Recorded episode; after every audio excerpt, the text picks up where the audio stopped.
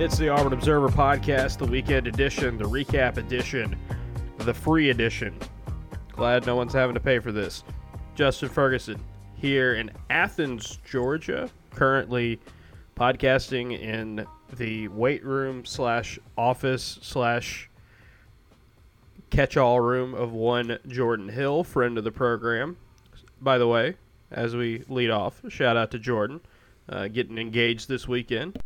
Congratulations to him and his fiancée, Shelby. Appreciate him letting me crash in here so we can give you the podcast here on this Sunday morning by the time you're listening to this. So, I'm here in Athens. Painter holding it down at Parts Unknown. Hello, Painter. Another day. Another beautiful Saturday. Well, it was a beautiful day for football, at least where I was. Weather treating you right in Parts Unknown? Oh, yeah, classic fall day. You love to see it. What you might not love to see if you're listening to this podcast, though, is Auburn's football game, which we're here to talk about. Losing 42-10 to the Georgia Bulldogs. Once again, Auburn goes to Athens and doesn't do much on offense, and the dam breaks on defense, and it's a blowout loss. This is a place, obviously, Auburn hasn't won in 17 years now. They have done very little on offense since then. In fact, when Auburn got, at that point, a garbage time touchdown, Jarquez Hunter, great individual effort, very similar to the Penn State game in a lot of ways, breaking a tackle and breaking free for a touchdown. This is the first second-half touchdown Auburn has scored since the infamous Soulja Boy blackout game in 07. It was the first passing touchdown for an Auburn quarterback from Robbie Ashford to Hunter, although Hunter did the vast majority of the work on that play. But it's still a passing touchdown from Robbie Ashford. It's the first passing touchdown an Auburn quarterback has had since 2009 in Sanford Stadium, I should say, for both of those stats. And it was the first time Auburn had scored double-digit points in the second half of a game since the Arkansas game last year. That was 51 weeks ago, almost 2 years. Next week it will be a year since Auburn has played Arkansas and Fayetteville. Really the last time I think Auburn looked really strong against the quality opponent. Well, actually, I take that back. They played Ole Miss after that. That was at Halloween, so I take that back. One of the last times Auburn played particularly well. But they lose 42-10 in Athens. And Painter, there were some differences, there were some changes, there was some stuff that we haven't seen this year from Auburn. There were some positives, a few positives.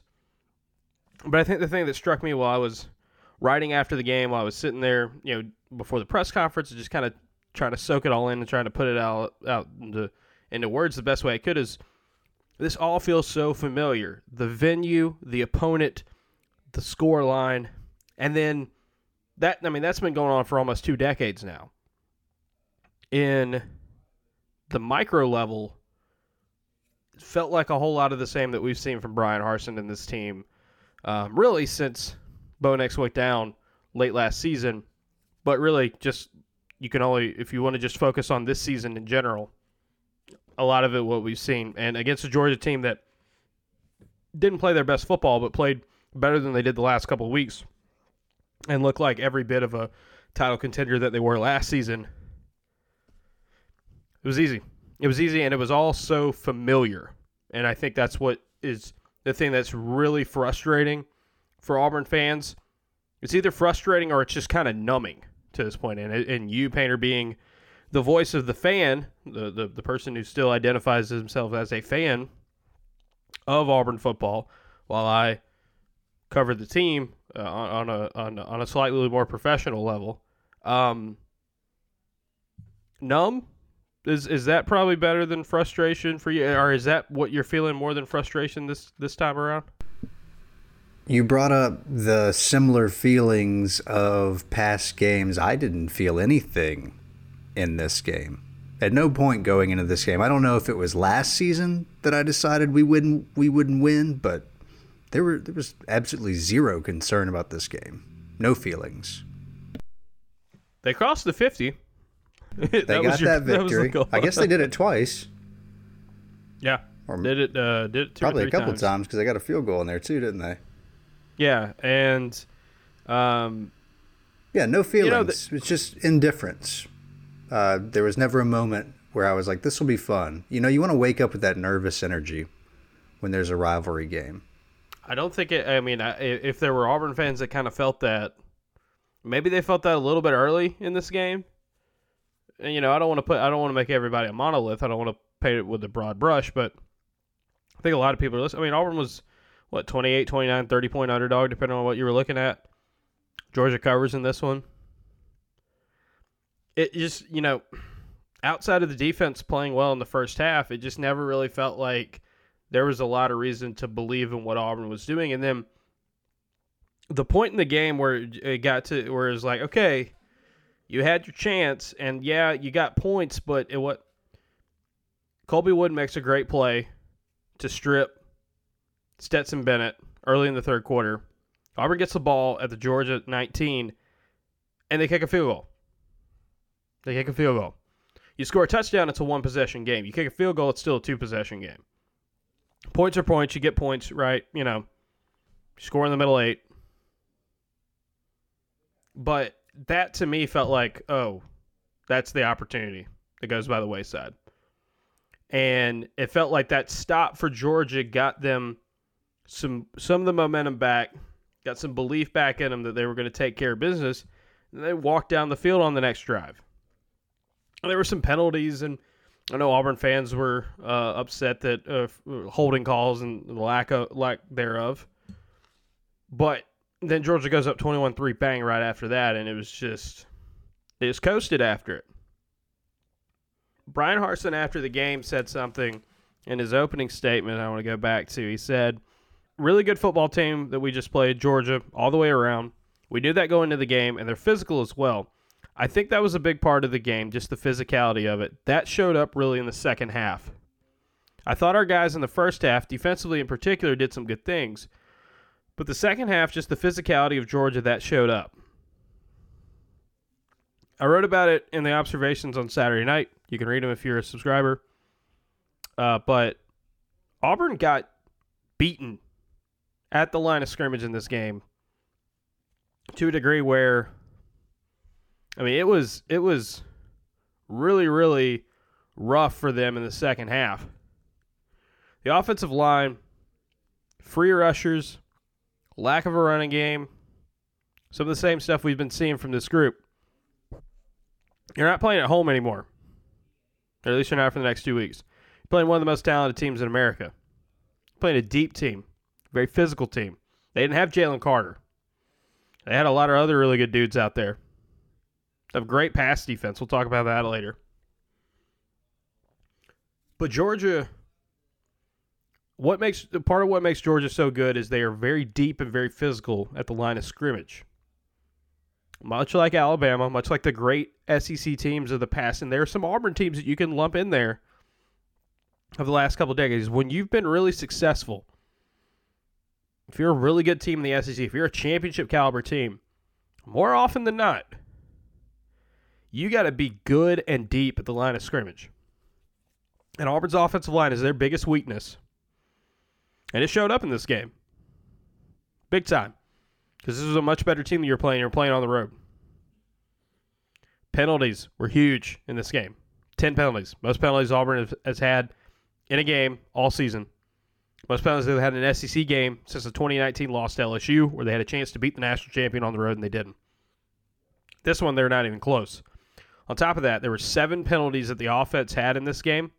On 5 of them, Auburn punted a few plays later. Put them behind the chains. They only overcame 2 of them.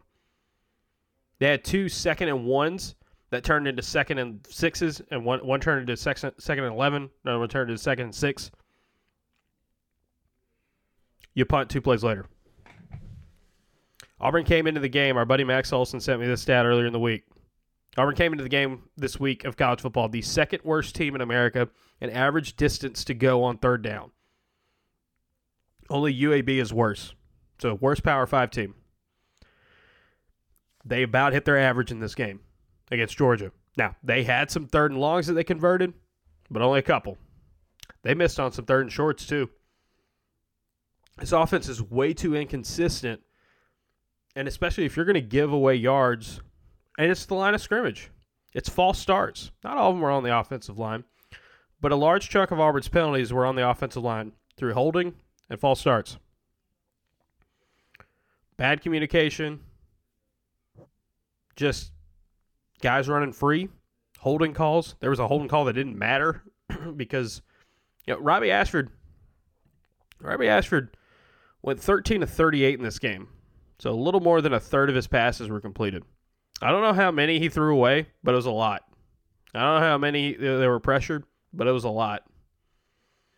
And Georgia pinned their ears back and just got after him. And so the offensive line, we knew this was going to be an issue for Auburn. And they are giving away yardage, and they're getting further and further behind the chains. And I guess a team like Georgia, who even without Jalen Carter, they're really, really good.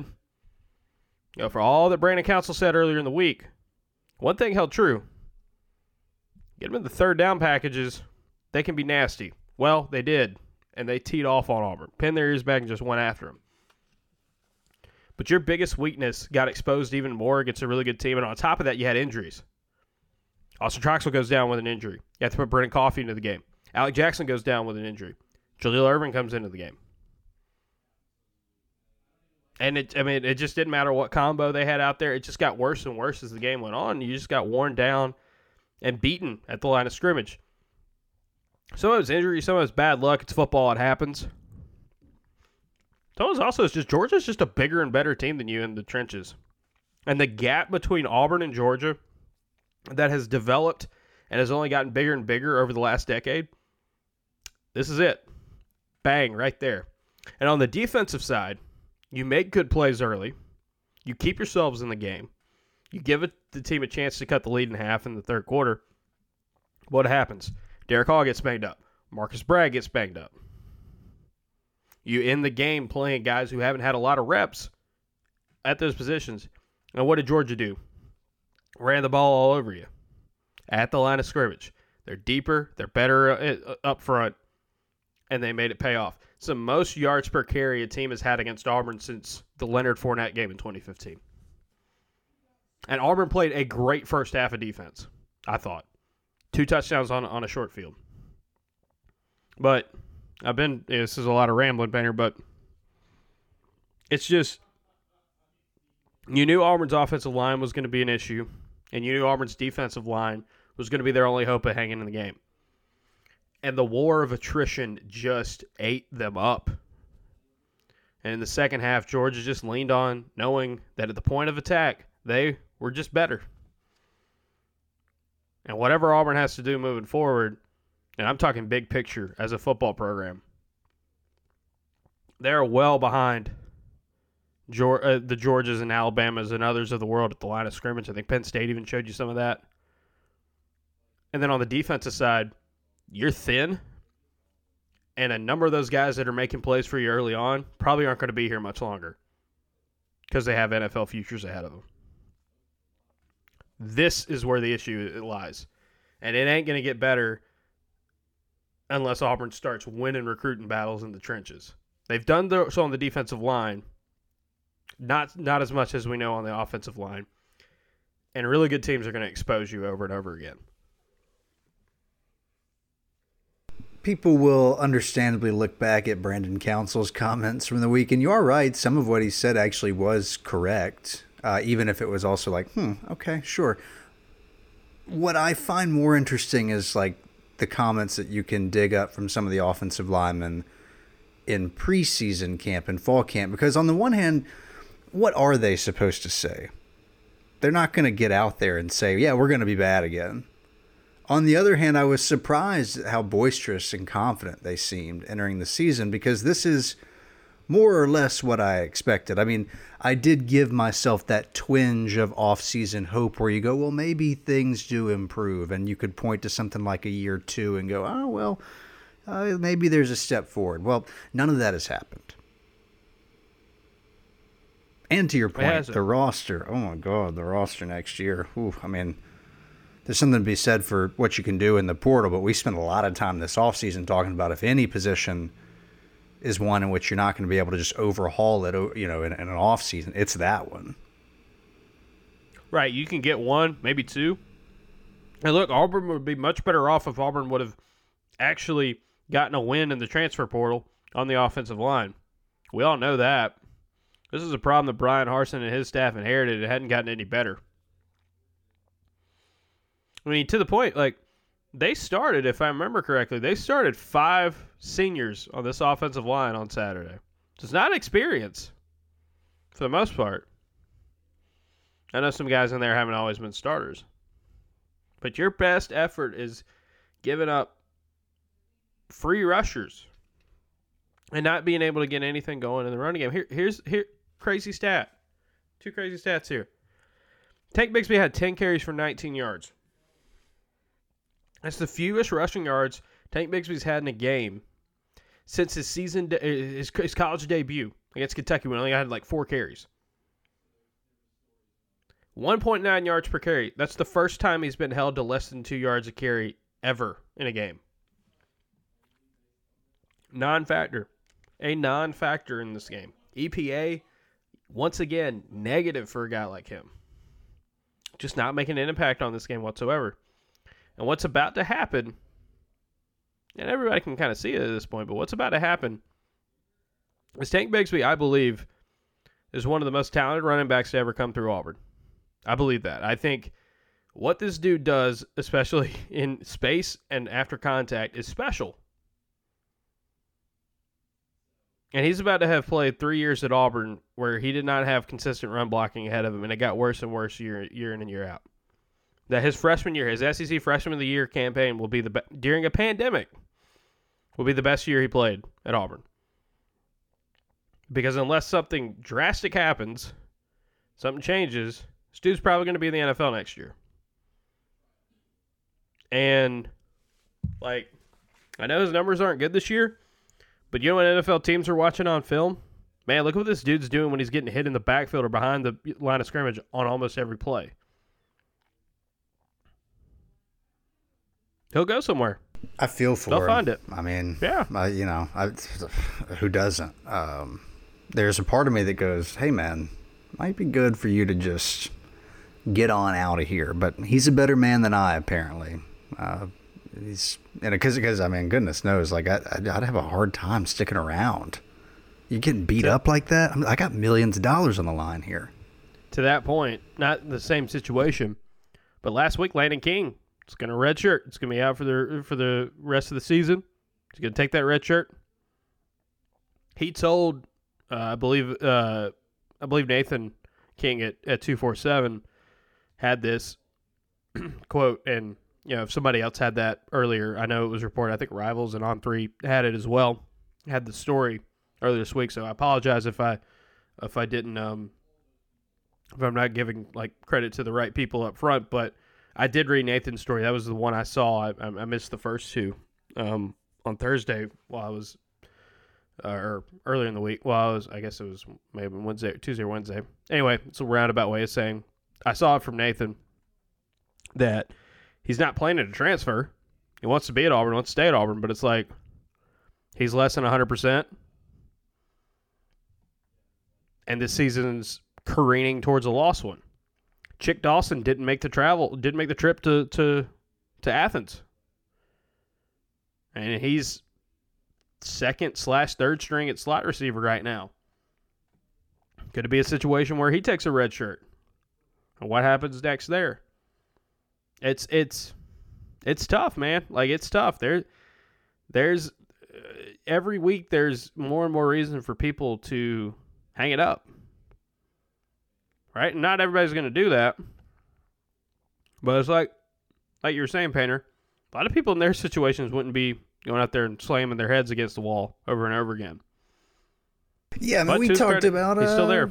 We talked about the 2012 season, how different I think the effort has felt. To this point, I don't remember exactly what the cutoff was. I certainly remember by like the A&M game that year. There was just no fight left. And that may be coming. To this point, though, I mean, you were there, but it didn't seem like it to me watching today that's happened. No, I think when Georgia pulled away in the fourth quarter and was running it up on Auburn, I think it was a combination of not executing on defense, but also just being flat worn out. Georgia had the ball for 20 minutes in the second half. Yeah, and on some level, like on an individual level, I'm not saying the defense has quit for the season, but like if you know your offense is not going to give you any help, and if you're exhausted, it's just like, okay, what are we doing here? It's like Derek Hall said after the game. It's like, we don't care where we are on the field. Every blade of grass, all four quarters, like we're trying to defend it. But like in the first half, all right, let's go to this. First half of this game, scoreless. Auburn runs a fake punt. Here's the thing about the fake punt. They got the look that they wanted, and if you go back and watch the film, if everybody executes the play, it works. Probably works. Probably goes for a first down. Probably keeps the drive alive. Now, what do they do after that? I don't know, because the offense wasn't getting much of anything going. But it gets stopped. Missed block. Gets stopped. It's a lot to bank.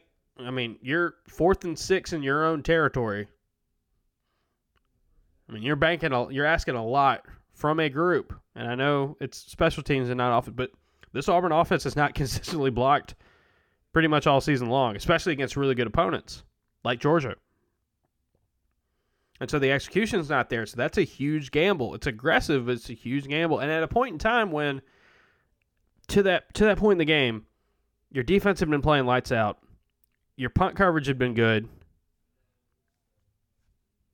Instead, Georgia takes over on short field and scores. Now, the next time, on the next drive when Auburn punts, missed tackles, Ladd McConkey gets well into Auburn territory. They score again. Short fields. It's frustrating. Auburn had forced three three-and-outs in the first half, 5 punts from Georgia. Stetson Bennett's numbers in the first half were dreadful. But I think Georgia went back to the running game a lot more in the second half. They wore down that defensive front. That opened up more space for Stetson Bennett to start throwing the ball downfield. Turned out to have a pretty fine game. Obviously, the run. Yeah, that dude can run. He ain't Bryce Young. He ain't Johnny Manziel. Dude can run. I mean, I don't know what more you have to say. He ran all over Auburn last year. I think he had like 500 rushing yards in the senior year of high school. Duke and run. Wonder what the combined scores in the last 3 years are with Stetson Bennett beating Auburn. You might be able to do the math quickly, but either way, it's probably not a figure or a total that I'm excited to hear. 27-6, 34-10, 61-16, and then today was 103-. 26. I think that's right. Rough. Oh, well. But, I mean, the defense played well enough in the first half. I thought they played winning football in the first half. And I think a combination of injuries and fatigue. And, look, there was bad plays. I mean, there were bad run fits. There were bad angles. I don't have all the answers for defense. But also, like, Georgia's really stinking good, man. Auburn's good enough on defense. Like, they're... Their effort on defense against LSU and Missouri was enough to win both of those games. Not the Penn State game. LSU and Missouri was enough to win both of those games. That's great. But LSU and Missouri aren't Georgia. LSU got torched at home by Tennessee. I mean, Missouri gave a really good game to Georgia last week, and, yeah, they lost by a touchdown to Florida. Like, LSU ain't Georgia. Missouri ain't Georgia either. It's a really good football team that is going to contend for a national title again. So, I mean, like, you have to play better, especially away from home, especially against an opponent like this. But the depth is just, it's come back and got them. I mean, we said it coming into the season, Pater. If Auburn had an injury at edge rusher, they were cooked for the most part. Now, Marcus Bragg's played some really good football as a transfer portal pickup, as a reserve guy. And, you know, he got banged up in this game, but I think he has played well. But, like, you're having to get Colby Wood on the outside, which, I mean, the Bryan Harsin defense, his staff, was Derek Mason as the defensive coordinator, or now Jeff Schmetting. Doesn't matter who the defensive line coach apparently is, or anything. Like, this crew just doesn't rotate very much. And it came back and got him in this game. Meanwhile, Georgia's got a true freshman running back out there putting up nearly 100 yards, and they're rotating a ton of guys in on defense. And it's just, it's very obvious that there's just a gap. There's just a huge gap. I mean, Robbie Ashford, there's only so much the dude can do. And he had his share of mistakes. He fumbled the ball. He just dropped it. Almost threw an interception. Missed some makeable throws. But he's running for his life a lot. He's having to throw the ball away a lot, too. Looks familiar. Yeah, it does. Scrambling. Picking up first downs that way. That was good. But it's like, this is still, I mean, in the short stuff, he's just not very efficient. And so you're just going to have to live with it at this point, right? Like, you are what you are on the offensive line. Right, and he's the best quarterback to handle it. Yeah, and you are what you are with Robbie Ashford's skill set as a passer. On top of that, though, it's like Georgia ain't LSU. I mean, LSU gave up a lot through the air against Tennessee in terms of yards per play. I know Tennessee ran the ball a ton, too. Florida State threw the ball a ton against LSU and was successful. Look, this ain't LSU. This ain't normal LSU on defense anymore. So, like, when Robbie Ashford in a 50% completion percentage but throws it deep downfield, it's different because at every level, Georgia's just better. And they took advantage of it. And so against a better defense, a much better defense, this passing game struggled. I mean, 34% completion percentage, that is the worst that Auburn has had in a game since the 2012 Iron Bowl. Once again, another 2012 stat you pull up here. They're piling up at this point. And it's like Jarquez Hunter made a great play. That dude don't give up, man. And I don't think there's, again, I don't think there's dudes on this team that are giving up. That dude especially, though, making something out of nothing again, like the Penn State game. But it's in blowout situations at this point. Auburn had three completions to their wide receivers. And of those three receivers, they were targeted 10 times, just those guys. So they tried to get the ball to them, but it didn't work them. And those are rudimentary, like pretty quick target stats. It's like the second half, Auburn gets worked in the second half. Outscored 28-10. Asked questions about the second half. And once again, Bryan Harsin's asked about it. And he says point blank, I don't know. Oh, here's the first time. I don't know. We have to work on that. That remains to be seen. I wish I could sit up here and tell you till we actually go out there and prove it. It's just a matter of us going back and looking at those things, which we have. It's a continuation of us needing to get better at it. I need to look at everything that we're doing, on a Sunday and a Monday and a Tuesday, just our preparation, every single thing we do. Talks about, you know, fixing the process. Later on, he's asked a pretty similar question, and he says, I wish I had an answer for that about the second half. All right, I really do. If I did, we would fix those things. I think part of the struggle is you're playing good teams. Part of the struggles are some self-inflicted things that we've done to ourselves. And the key to having a successful game is being consistent throughout the game, and whether at the end of it, whether the score is in your favor or not, you want to have some type of consistency, and I think that's the biggest challenge for us right now. Later on, he says we have to do a better job coaching and put them in a better position to be successful. He said it starts with me. I mean, he took credit or blame or whatever the right word is there. But it's like at this point, what is Auburn going to do to fix it? I mean, I could sit here and say, maybe you run Robbie Ashford more on design stuff. Maybe you get some of that quick stuff going, some side-to-side things, stuff like that. I can say that. But then I also look and see, well, that hasn't been super effective either. I could say, hey, they need to target Javarius Johnson more.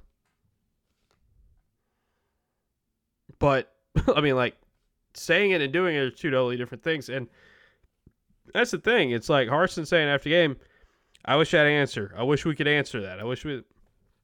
He gets paid $5 million plus to have those answers, and he just doesn't have them. And I don't know if they're going to get it. And that's the thing about it moving forward. You're halfway through this season. Auburn's 3-3. Bryan Harsin is 9-10 at Auburn now. He's the first coach since Doug Barfield to get, at any point in his second season at Auburn, have a losing record.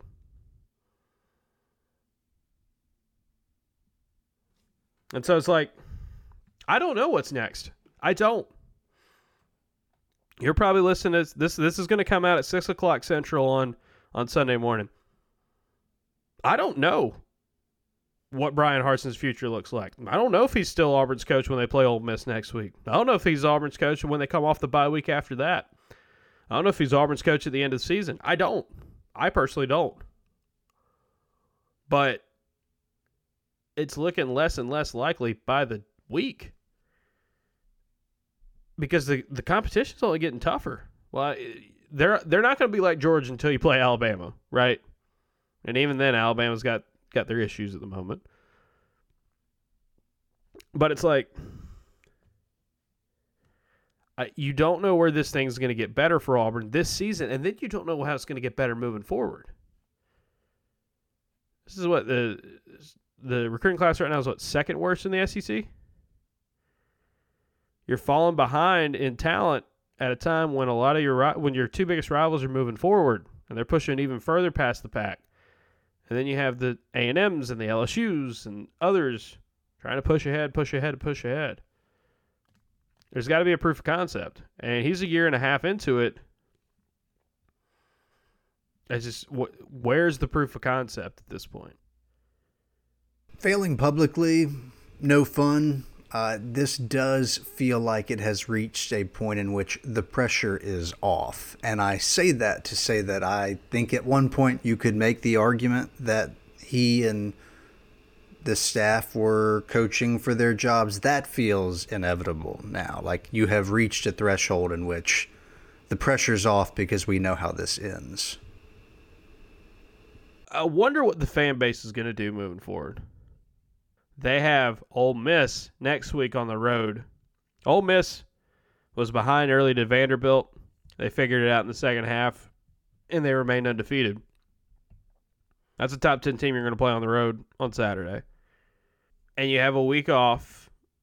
Play Arkansas on October 29th at home. Mississippi State's looking pretty good. You got to go on the road there.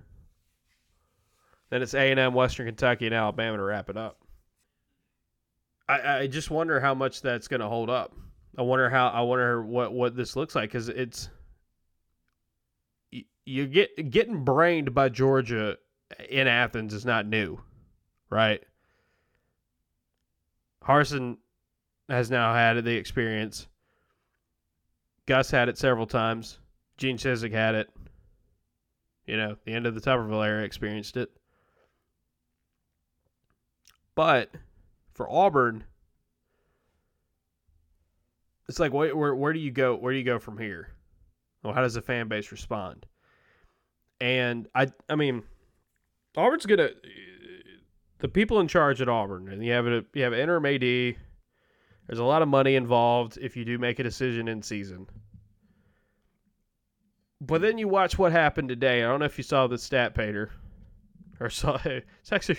For some reason, it's a stat like Ryan Nanny, Celebrity Hot Tub, key statistician on Twitter. You know, always go to him for all the analytics. He pointed out, though, every team that had an FBS, every Power 5 team, I think at least, that has an interim head coach won on Saturday.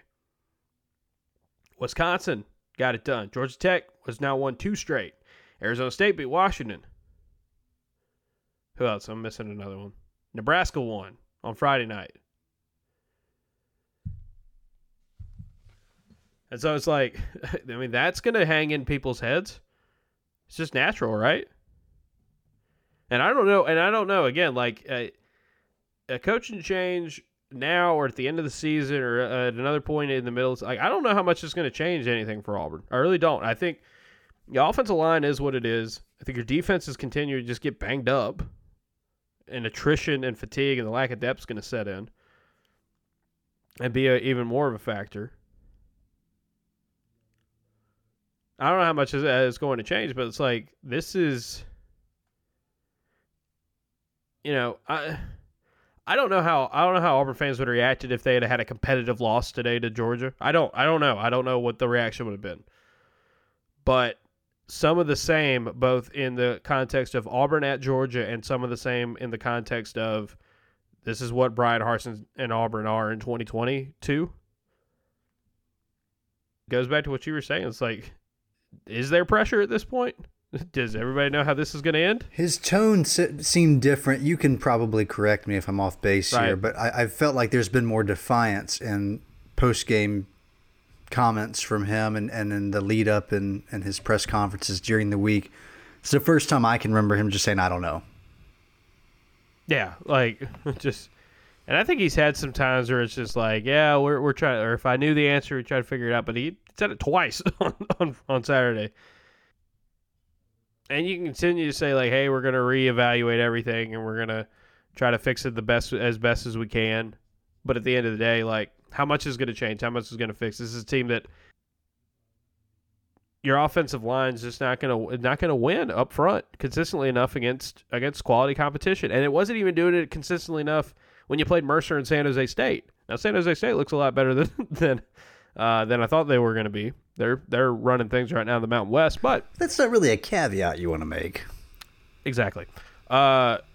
It's and again, like I said, I just think your defense is already getting banged up to an extent.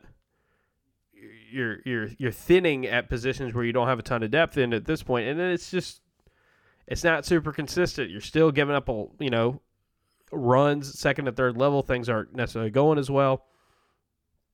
I didn't think the pass defense was terrible in this game. I thought they got off to a really good start, but just kind of wears you down in the second half. You're on the field so much, and it just gets all lopsided on you.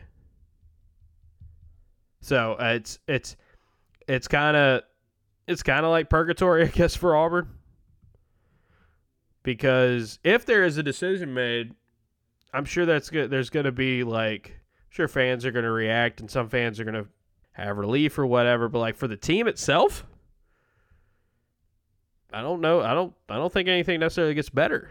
So that's the tough spot to be. I'm not saying if it should happen or not. That's not my place. I'm just looking at it right now. It's just like, how much changes?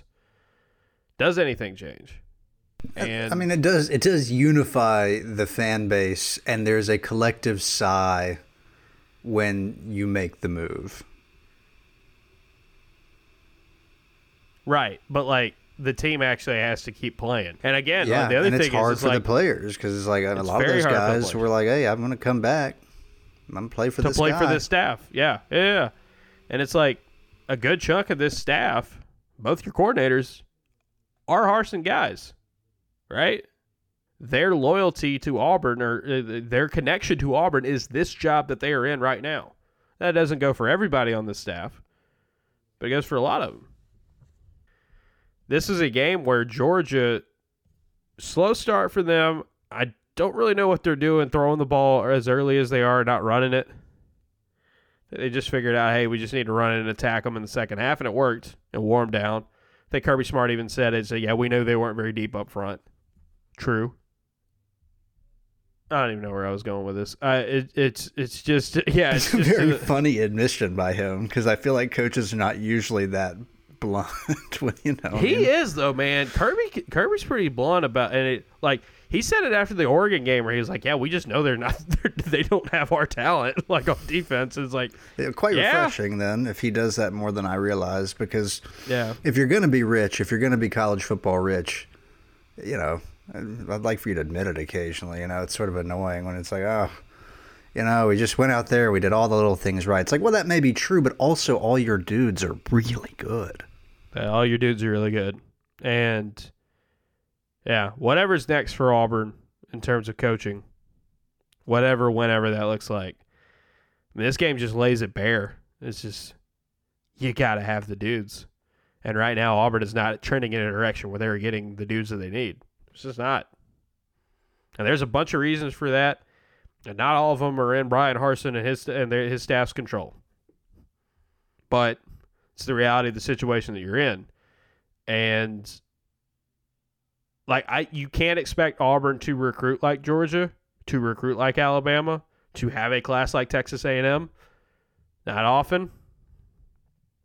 But you got to be a whole lot closer. What is going on here, though? I mean, my God, we have money, and the previous coach, for all of his faults, showed that recruiting at a top 10, top 12 level is not only achievable, but I think, given what Auburn can offer as a program, should be the expectation. I think moving forward for Auburn in the future, for Auburn to be in the best spot, it needs to be a top 10 recruiter, and I think it absolutely can be, because a top 10 recruiter in the SEC is like the bare metal. Like, you have to do that to survive. You have to do that to have a level of competitiveness, because a top 10 recruiter in the ACC, a top 10 recruiter in the Big Ten, a top 10 recruiter in the Pac-12 and the Big 12, you're like one of the two, maybe three best teams in the league.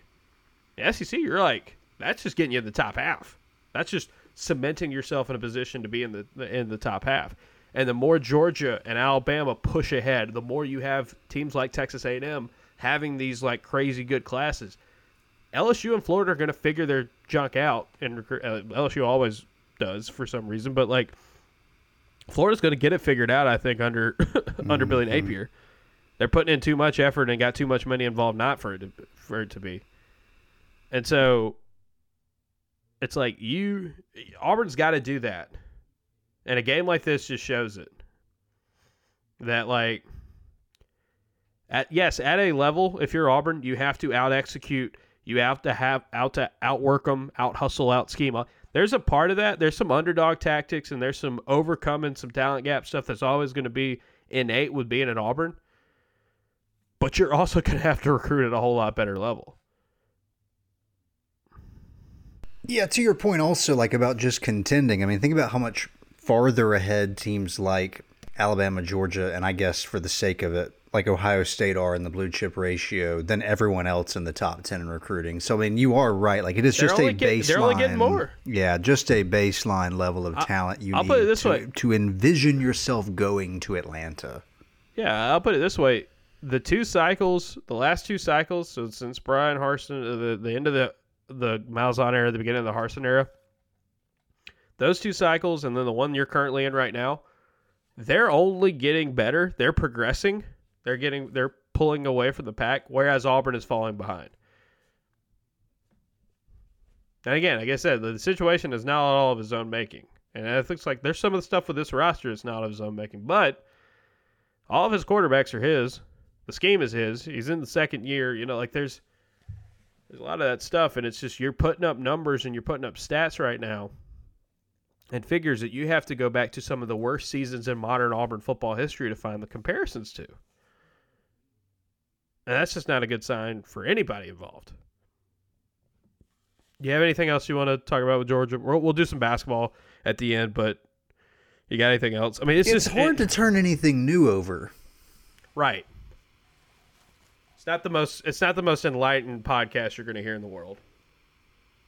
I mean, if you're listening to this now, like, you're well aware of the symptoms, and just like us, you're like, well, you could try this medicine, but. Yeah. Yeah. So we'll see what it looks like moving forward. And that is for next week, next month, next year. This is just. It's more of the same, and I guess that's what's frustrating, because you're in year two. You should be showing some progress. You should be showing some things moving forward, and it's just not happening. It is not happening. All right. We'll wrap up with some basketball. Before we do that, appreciate everybody listening to the Observer Podcast. If you like this podcast and you want more of it, you can get it with a subscription to the Auburn Observer. Just some housekeeping right off the bat. I am riding back to Auburn from Athens during the day on Sunday. So probably not going to have enough time to do a full-fledged film room for Monday, which some of you know that sometimes on road games it's a little harder for me to do that. So I appreciate your understanding with that. But you will have some sort of Monday newsletter for sure.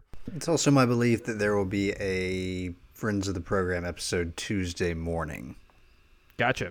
All right, so you'll have that to look forward to as well. And you only get that with an Auburn Observer subscription. Sorry. $6 a month or $60 a year gets you access to everything we've got going on.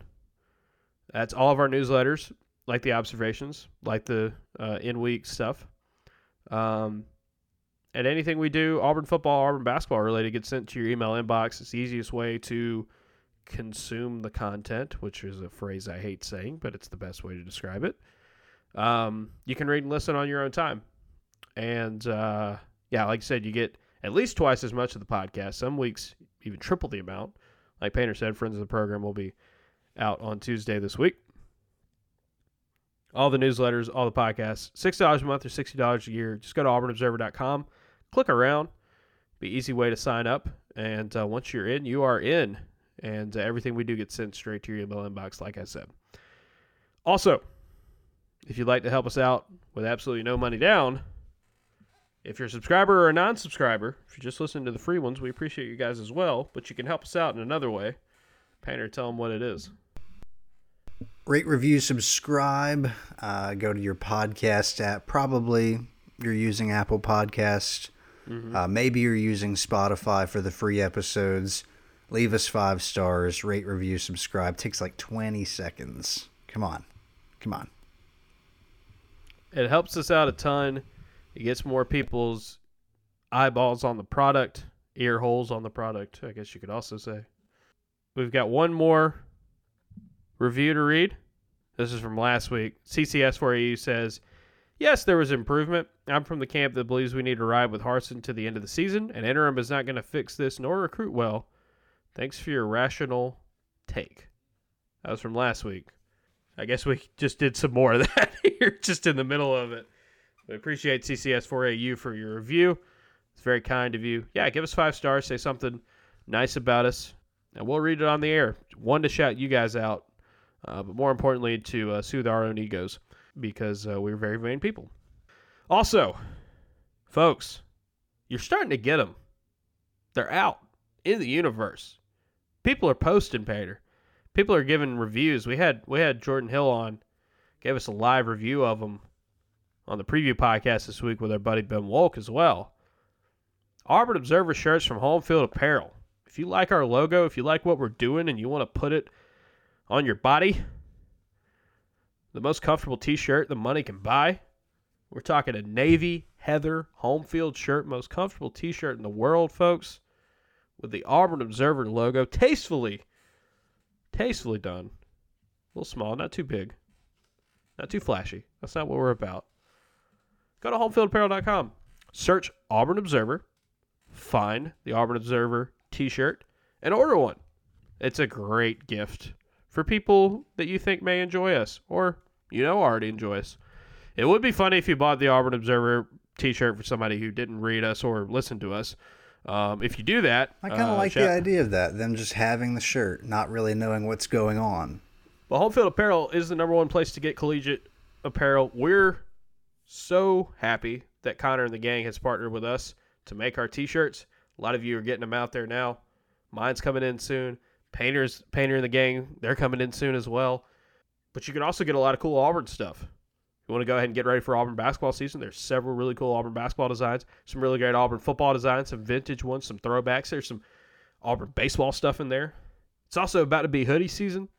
Get a really good hoodie. I'm gonna shout out the... I'll shout out the... We do the side-eye hobby, crew necks as well. I'll shout out one that I don't think I've given enough love to. And that is that's the Auburn Hoops Peacock, the No Fear Peacock gray hoodie. Shout out to Ryan and our friends at College and Mag. It lives forever in a gray hoodie. Those gray hoodies are super comfortable. I wear my Hawaii one all the time. Also, if you have any schools that you like, that you have an affiliation with, or if you just think their stuff's cool, much like me this week, I bought a Wyoming golf shirt from Home Field this week because it looked cool, and I love the state of Wyoming. I only been there once, but I had a great time. Homefieldapparel.com. So buy your Observer shirt, buy some Auburn gear, buy some other fans or other teams' gear. Gear up for the cooler weather. Get you some cool T-shirts, whatever you need to do. Homefieldapparel.com. Promo code is Observer. If you've never ordered for Home Field before, you get 15% off. Observer is the code. Thank you once again to our friends at Home Field Apparel for continuing to support our show and also making those sweet t-shirts that some of you have gotten your hands on. All right, Painter, we let's see. Got a few more minutes left. Want to talk some Auburn hoops with you. Some news we need to get off from the beginning.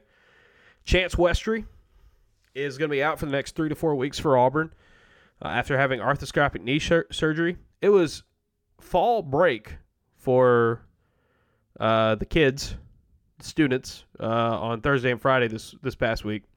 Hope any of our college-age listeners enjoyed it, and some of you who are faculty, I know you listen. Hope you enjoyed the break. Auburn did it. Chance Westry did it, getting his knee scoped. Bruce Pearl did as well. So you have a coach that's willing to get knee surgery with you. That's pretty helpful.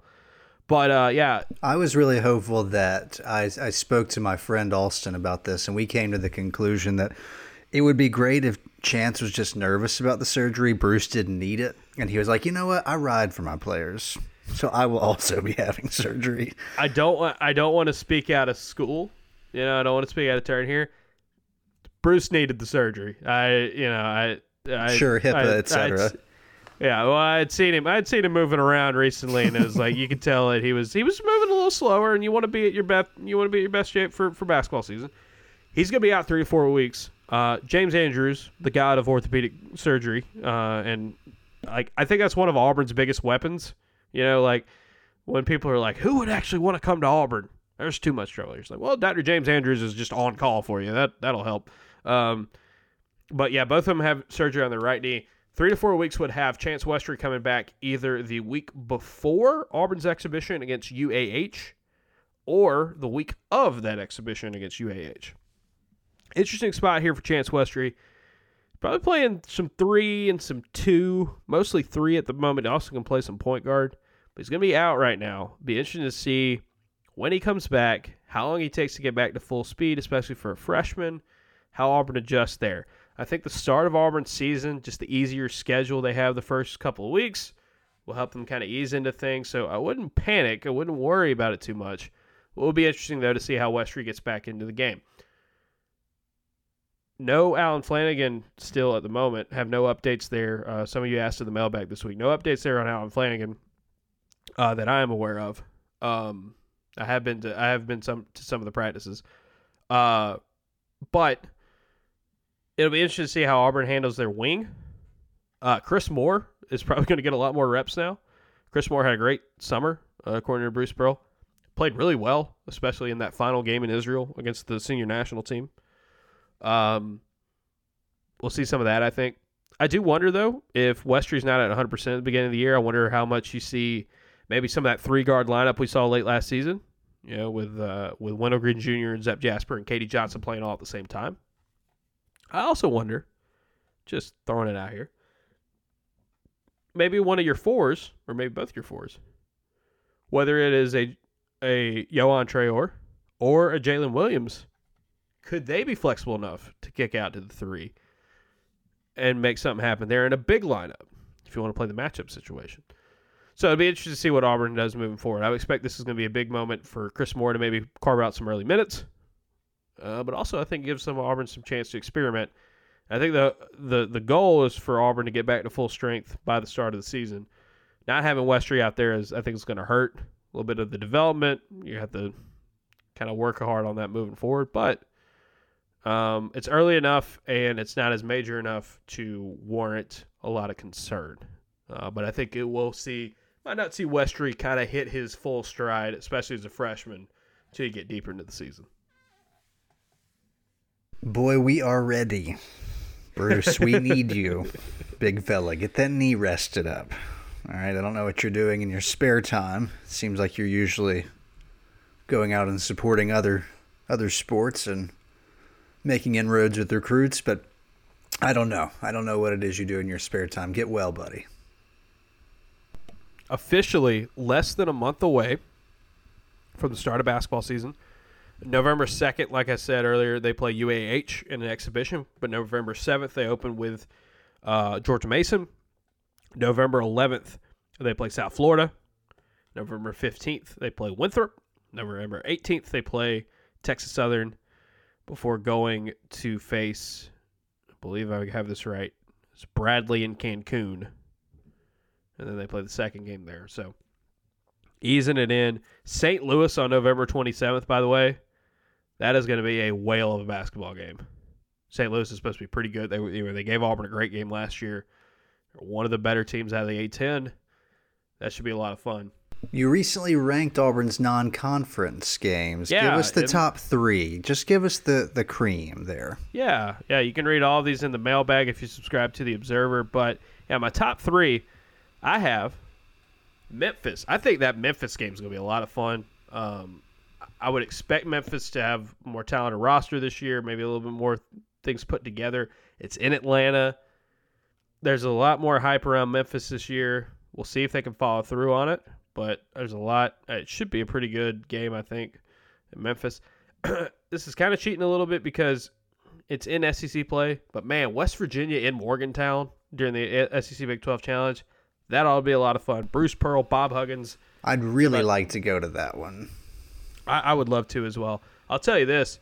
Number three I have is USC. Don't really know what we're going to see out of Washington upcoming this year, but I do think USC is going to be in a better spot coming off of a tournament. We expect the Observer will be representing at those games, yes?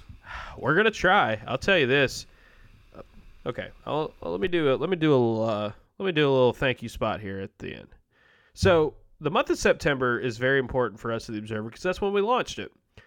And October of 2020 was when we first started doing paid subscriptions. You had a free month, if you guys remember, early on in September. So a lot of you paid beginning of September or the end of September if you were part of our initial crew. Okay? So this month just came. September just rolled through. And so some renewals. And not everybody stays on board. It happens. You know, that's just churn happens with the newsletter, and finances change, interests change. Football's not doing so hot right now. We get it. But I'm happy to report this.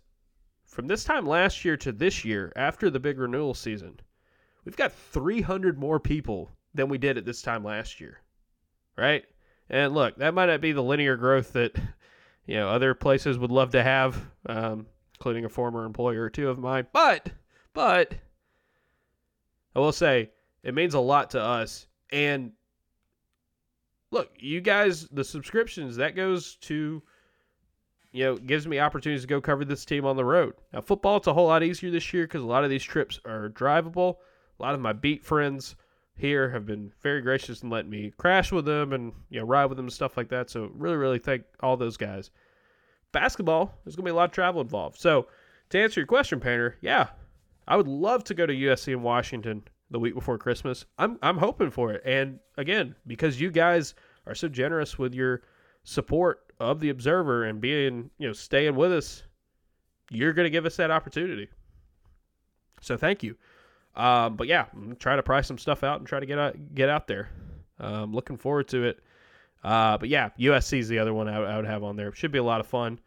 If you want more Auburn basketball stuff, I did a story on Janai Broome, that you can check out at The Observer. I also did a story on Katie Johnson. If you're a subscriber, you can read that. Stay tuned for some more basketball coverage here over the next few weeks. That'll ramp up more and more as we get closer to the season. So it's not all just going to be football. It's going to be some basketball stuff as well. And I expect this Auburn basketball team, it's going to look different.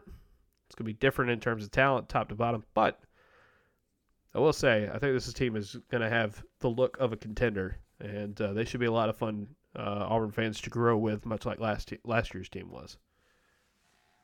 Conference looks fun. Top 5 or 6 teams. Not really sure what to do with the order yet. Seems like once again we're giving Tennessee lots of love. I don't think it's totally misguided though. No, I don't either. Arkansas, man, he's doing something with that Walmart money. Yeah, I mean, the recruiting that has been done in the Southeastern Conference in basketball it's pretty special. Pretty special for sure. Anything else we want to hit before we go? Just to reiterate, thanks for making it all the way through the podcast at this point. I understand as somebody who watched that game, just kind of like, oh, okay, we're here. You didn't fall asleep this time, did you? No. This one was easy for me, though, because a long time ago, I realized that we weren't winning this game. I don't know exactly when, as I mentioned earlier, but like there was no pressure, which sucks because you'd like that nervous energy when you wake up, especially for a rivalry game. And there have been plenty of years where this game can determine in a large part like the outcome of your season. And right now, it's just sort of a given that Georgia's going to wipe the floor with you, and you kind of got to roll with it. I will say to another point, talk about return on investment, the pressure to get in earlier and earlier. Tennessee looks pretty good. And I think Tennessee was in a worse spot when, you know, these two respective coaches were hired. In the case of Bryan Harsin and Josh Heupel. Kansas didn't win, but Kansas looks better. I mean, it's just this. The return on investment looks a whole lot quicker, and it's just that's going to play a part in how we talk about this team and this staff moving forward. And Tennessee may well be exactly what it is I've been lobbying for Auburn to be, and some other folks, which is basically like fun. Not going to win their division, not going to win the conference, but they can score points. And who knows? I know there's people out there that are talking about... They got a big one against Alabama next week now. Right. I know that there's some people looking at that Alabama game, especially with Alabama struggling against Texas A&M. And, you know, Georgia's offense at times doesn't look like it's really clicking. So it's like, all right, look, if you can score some points against those teams, well, okay. And they look like they can score some points.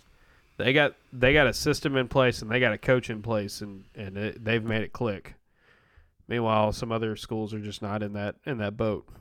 And look, I mean, it's not just like it's just picking on Auburn. I mean, Virginia, they made the hire of Tony Elliott, and a lot of people love that hire. They look raw. They look worse on offense than they did last year. Like last year, they just didn't do enough. And so, I mean, there's some buyer's remorse there. We shall see. Like I said, won't have a full scale film room on Monday. We'll see what we end up having, but there will be a newsletter of some sorts. Whatever happens over the weekend. Into Ole Miss week. We got you covered at The Observer. We're going to have basketball as well. AuburnObserver.com. If you sign up and subscribe, you can either, you know, click a link here or a button if you're getting this through the free email. You can get us that way. And like I said, we will have more podcasts next week, including Friends of the Program and the preview episode for Ole Miss week. That's going to do it for me. Once again, thank you guys so much for sticking with us, listening to the podcast, and also sticking with us with your subscriptions because this past month was a really, really big one for us and a really special one as well. So thank you guys so much. Painter, I'm going to go to bed here in a little bit. Your final thoughts. Jimbo Fisher always earning that contract.